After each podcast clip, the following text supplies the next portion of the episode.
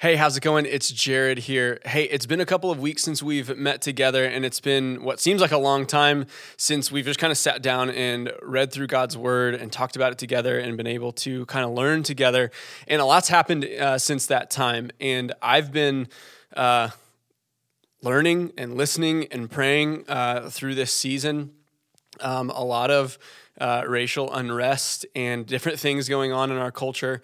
Um, and a lot of people are wondering what is the church what does our leadership have to say about what's going on and i just wanted to give you really what were my thoughts and um, what i see in the bible and what's going on in culture and how believers can be uh, not just silent in the background or not just a part of what's going on but a bridge from what's happening in culture to what God intended to happen um, through his, his kingdom, through what he has believers doing on earth.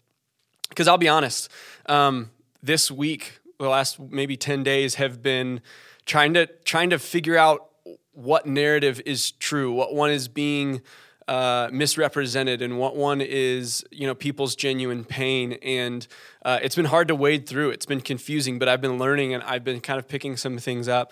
Um, let me just say first of all that that racism is against the heart of God. Um, what you see early on in Genesis is that when he creates, he creates in a way that he's making things and making things, and then he says it's good after all of them. But once he creates man, he says it's very good. Um, we read through the Jesus Storybook Bible with my boys every night. And I'll be honest, sometimes they don't pay attention, and it's just me and my wife reading it.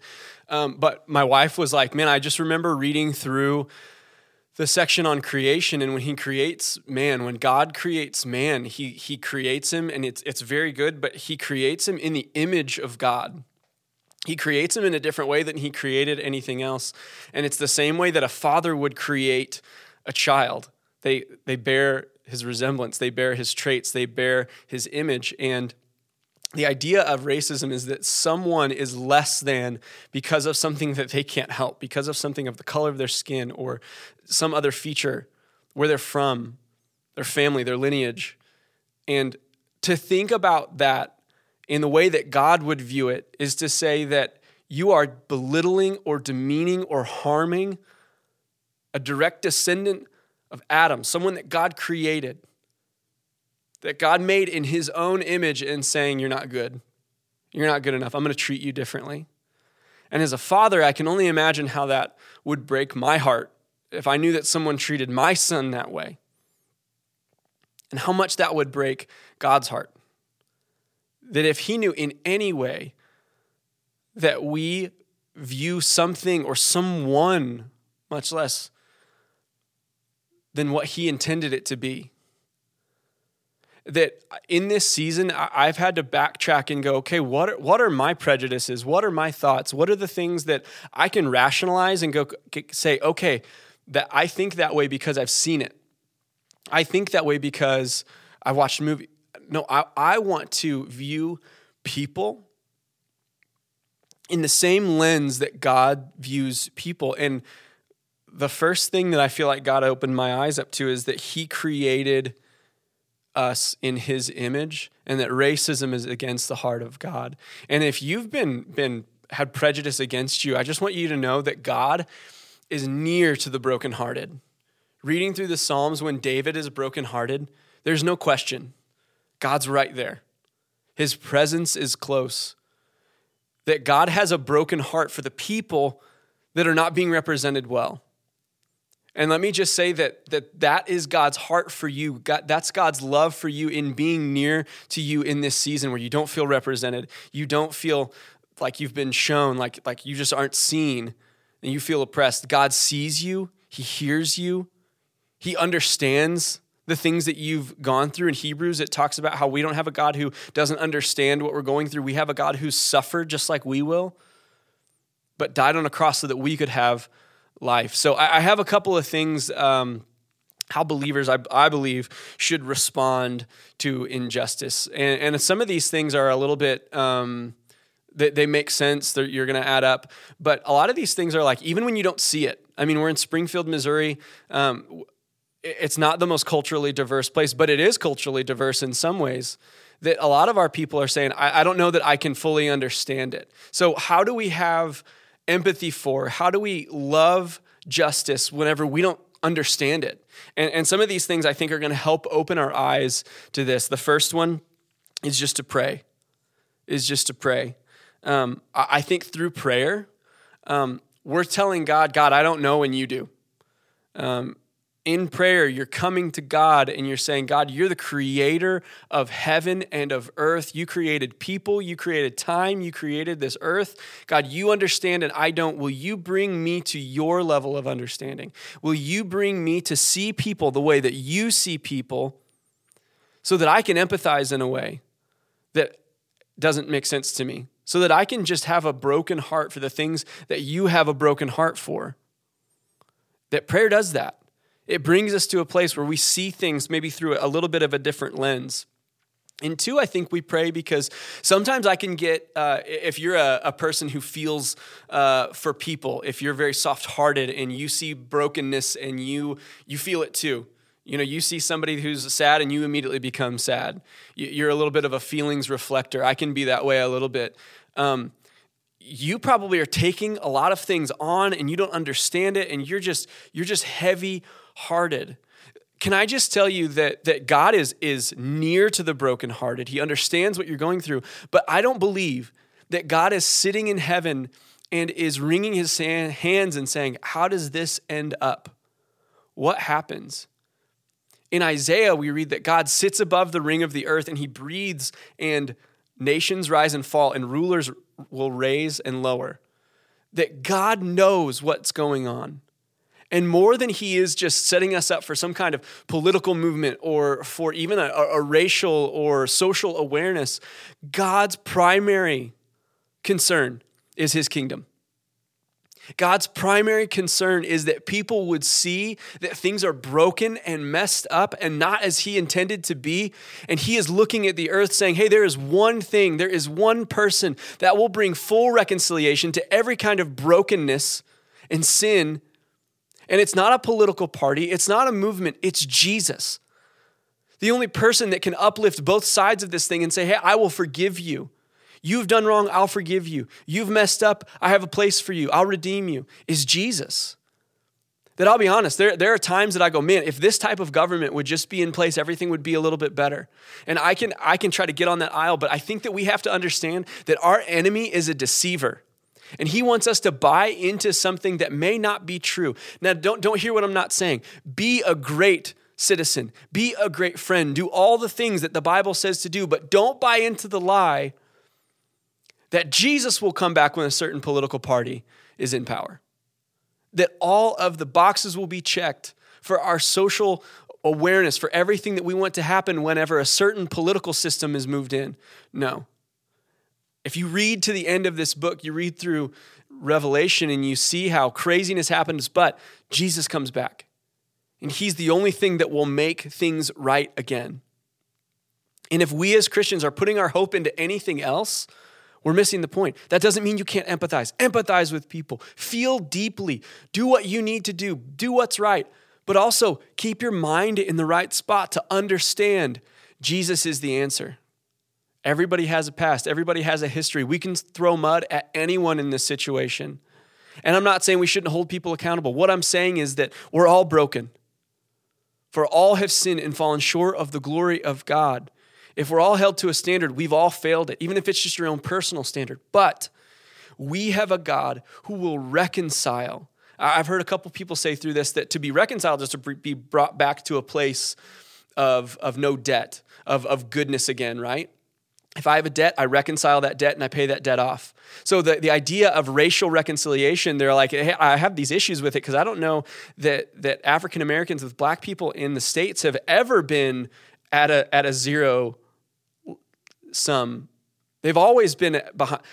I don't know that I disagree. I think that's probably correct, but there's probably one person that can, in good faith, say, I will reconcile things to where they were meant to be, and that is life together with Christ. That's what reconciliation is all about. Is being with God, being with your creator, being with God in the way that He intended things to be. So, the first thing that we do so that our minds stay in the right spot is we pray. We pray, we seek truth in, at his word. The second thing we do is we listen. Proverbs 18 13 says that if, if someone gives an answer before he hears, it's his folly and his shame. I think one of the one of the tendencies to do during this season, and I say one of the tendencies because I've done it, is that we hear a phrase or we hear something on the news, and I want to give my opinion at it right away. I want the people around me to know that I'm smart and I'm opinionated and I know what the answers are. But I'm showing my folly, I'm showing my shame right away. Now, we just need to be listeners. We need to be really good listeners. I think what you see in the Gospels when Jesus talks to someone, whether it's the rich young ruler or the, the, the Samaritan woman at the well, Samaritan woman at the well, or Zacchaeus, Jesus asks really good questions. Um, one, what you see there is that Jesus meets with people that are all across different races. That uh, Zacchaeus was a person that was a member of his culture, but had gone to the Roman side, and his allegiance was with them. The Samaritan woman at the well was an enemy of his people of Jews, and you, you just see him interact with so many different types of people, and he interacts with the same way that says, "Hey, it's." Jesus, that's most important. It's God that is going to help define your entire life. But he does a really good job of asking them really pointed questions. And um, I heard something from a pastor named Todd Wagner at Watermark Church in Dallas that he, he said, Hey, when you hear something from someone, ask another question so that you, you gain deeper understanding. So if you hear someone that says something and they say, Hey, Black Lives Matter, instead of saying your opinions on everything that that phrase is, say, Explain to me why, why you believe that. And what you're going to get from that is you're going to get a deeper understanding of why that person is saying that and why they have that, that reason in their heart. They're going to have an experience. They're going to have a, a friend. They're going to have a situation that happened in their lives that you're going to hear and you're going to be able to empathize with and say, Man, I'm sorry that happened to you. Wow, I, I had no idea that was happening in my backyard. Man, that's incredible. How did you get out? It, becomes a, a bridge to hearing their story and to showing them, Man, I'm so sorry. That's, that's awful showing them the love of Jesus just by listening that we don't have if we just take it as, hey, you said a statement that I can poke some holes in. No, let me take that statement and say, no, why do you say that? All lives matter. Why do you say that? Black lives matter. Why do you say that? I want to be known as a people, whether it's just me or High Street Young Adults or High Street as a whole or the church as a whole. I want to be known as a people who does not just slam their fist into the table and say, This is, but we say, hey, this is the truth, but I want to hear what you have to say so I can know how to apply this to you. I want to know what verses. I want to know how I can tell you about my Jesus because he's so good. And if we really will listen to someone's pain, we'll know how to point them to Jesus. I want to encourage you to be a good listener in this season, hear people well. Uh, the next thing is to just let your heart be broken. I think it's really easy, uh, and I, again, I'm speaking from my own uh, experience to rationalize everything and say, well, that happened because, or but, or, and add some type of prepositional phrase or clause that says, like, that happened, but we, we don't know all the details. Hey, let, let's just let our hearts be broken by things that are wrong. Let's not try to be people that disqualify other people's pain because, well, you deserved it. Man, Jesus with the woman at the well didn't say, You made a lot of bad mistakes. You've had five husbands. Let's talk about that for a minute. So you've got some issues with relationship. No. He just said, Hey, what you need is the living water. Can we be that type of person? Can we be the type of person that says, Wow, you've been married four times? That's hard. I'm sorry. Even when you don't understand it, even when you grew up in a different culture, to say, Hey, tell me what happened. Wow, I'm so sorry. And let your heart be broken. Let your heart be broken for someone like George Floyd who died, or my friend who posted on Facebook that said that he just got made fun of because he had a different shaped nose and different hair than everybody else. That's injustice. That's wrong, regardless of the spectrum that it's on. Let your heart be broken. Say, man, I'm so sorry. I wish that didn't happen to you. In the kingdom of God, that won't happen again. In heaven, in Jesus' presence, none of that's going to matter because we're going to be focused on Christ that He created all of us so that, and again, if you read Revelation, what you're going to see is that there are people with all tongues, all nations represented, glorifying, praising God. So we better learn to appreciate some of the differences that we have now. But we better, I think, let our hearts be broken for the things that break God's heart. Hear people. Let your heart be broken. Pray. Listen. The fourth thing is do what you can. Do everything you can. You have friends, speak into their lives, speak truth, have candid conversations, repent where you have done wrong.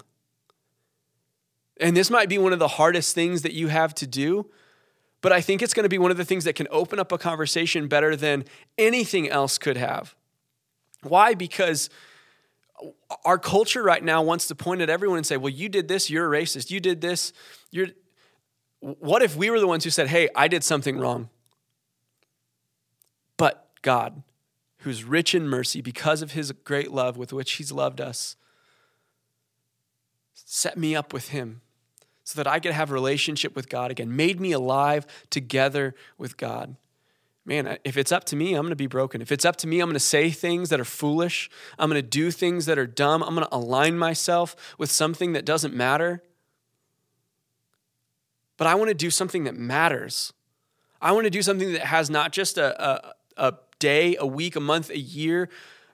I want to do something that has generations and eternity's value in it. How can you have conversations with the people around you? How can you get out and vote? Be the best citizen that you can. Have conversations, listen, help, empathize with the people that are around you. Do what you can, wherever God's put you. Do what you can. The last thing that I have is just turn to Jesus. I already kind of mentioned it, but we repent. We need to be people that have a well worn path to the foot of the cross. That if you've said or done something in the past, man, confess that sin. There's freedom at the foot of the cross. That James 5:16 says that we have freedom when we confess sin to one another. You want to hear a great story? Go ask someone of something they repented of. Man, I used to be this way. I used to have this issue. Man, I just kept repenting of it. I think the more we throw something out into the light, the more Satan's going to go, man, if I keep bringing that in, the more he's going to throw it out into the light, the more trouble I'm going to be in. Let's disarm Satan. Let's repent. Let's keep running to Jesus as fast as we can. Why? Because he is the only, the only answer. That I want to be careful how I align myself. I want to be careful how I post things on Facebook. And I think that we do need to speak out. We need to say what we what we need to. But more than that, I want to bury myself in the Word of God and understand where His heart is and where His mind is, where He wants my soul to rest. To understand that there is something greater than just a quote, there's something greater than a blog article, that He's written what we need to hear that He values all people, that Jesus shows no partiality, and start to understand that if there are things in my life that rub against what I see in the Bible, that those are things that I need to start doing some heart work with God and say, God, why is it that I see some partiality? Why is it that I see this issue? Why is it that I see these people being treated differently and it doesn't bother me? Can, can you help me, God? If we're consistently turning to Jesus in this, we're going to start to have better responses to people. We're going to start to feel, we're going to start to know how our brothers and sisters in Christ and across the world are dealing with things. Not because you've been through it, but because you know the heart of God, because you've turned to Him on a consistent basis. Um, I'll end this way by saying that that um, th- this is such a tough thing, and if this has been something that you've been going through, let me say that I just I want to empathize with you. I want to acknowledge pain, and I want to acknowledge that bad things have happened for a long time and that people have stayed silent. But if we can do anything, we know that what I bring to the situation, what we all bring to the situation in our flesh and just what we naturally do, is pain and brokenness. And that's what we've seen for generations and generations. But it's incredible to see how Jesus can start to infect people that Jesus can be such a light in a dark place when it doesn't make any sense, when people are far from God, when people are angry, when people are confused, when people are oppressed. And He brings freedom. He brings liberation like no other person or thing or system can. That if you're listening to this and you made it all the way to the end, I would say the only thing that I would like you to know out of this is that Jesus is the only person that can liberate you. He's the only person that I look to for hope. And I pray that you would do the same. Hey, thanks for tuning in, and we will see you next time.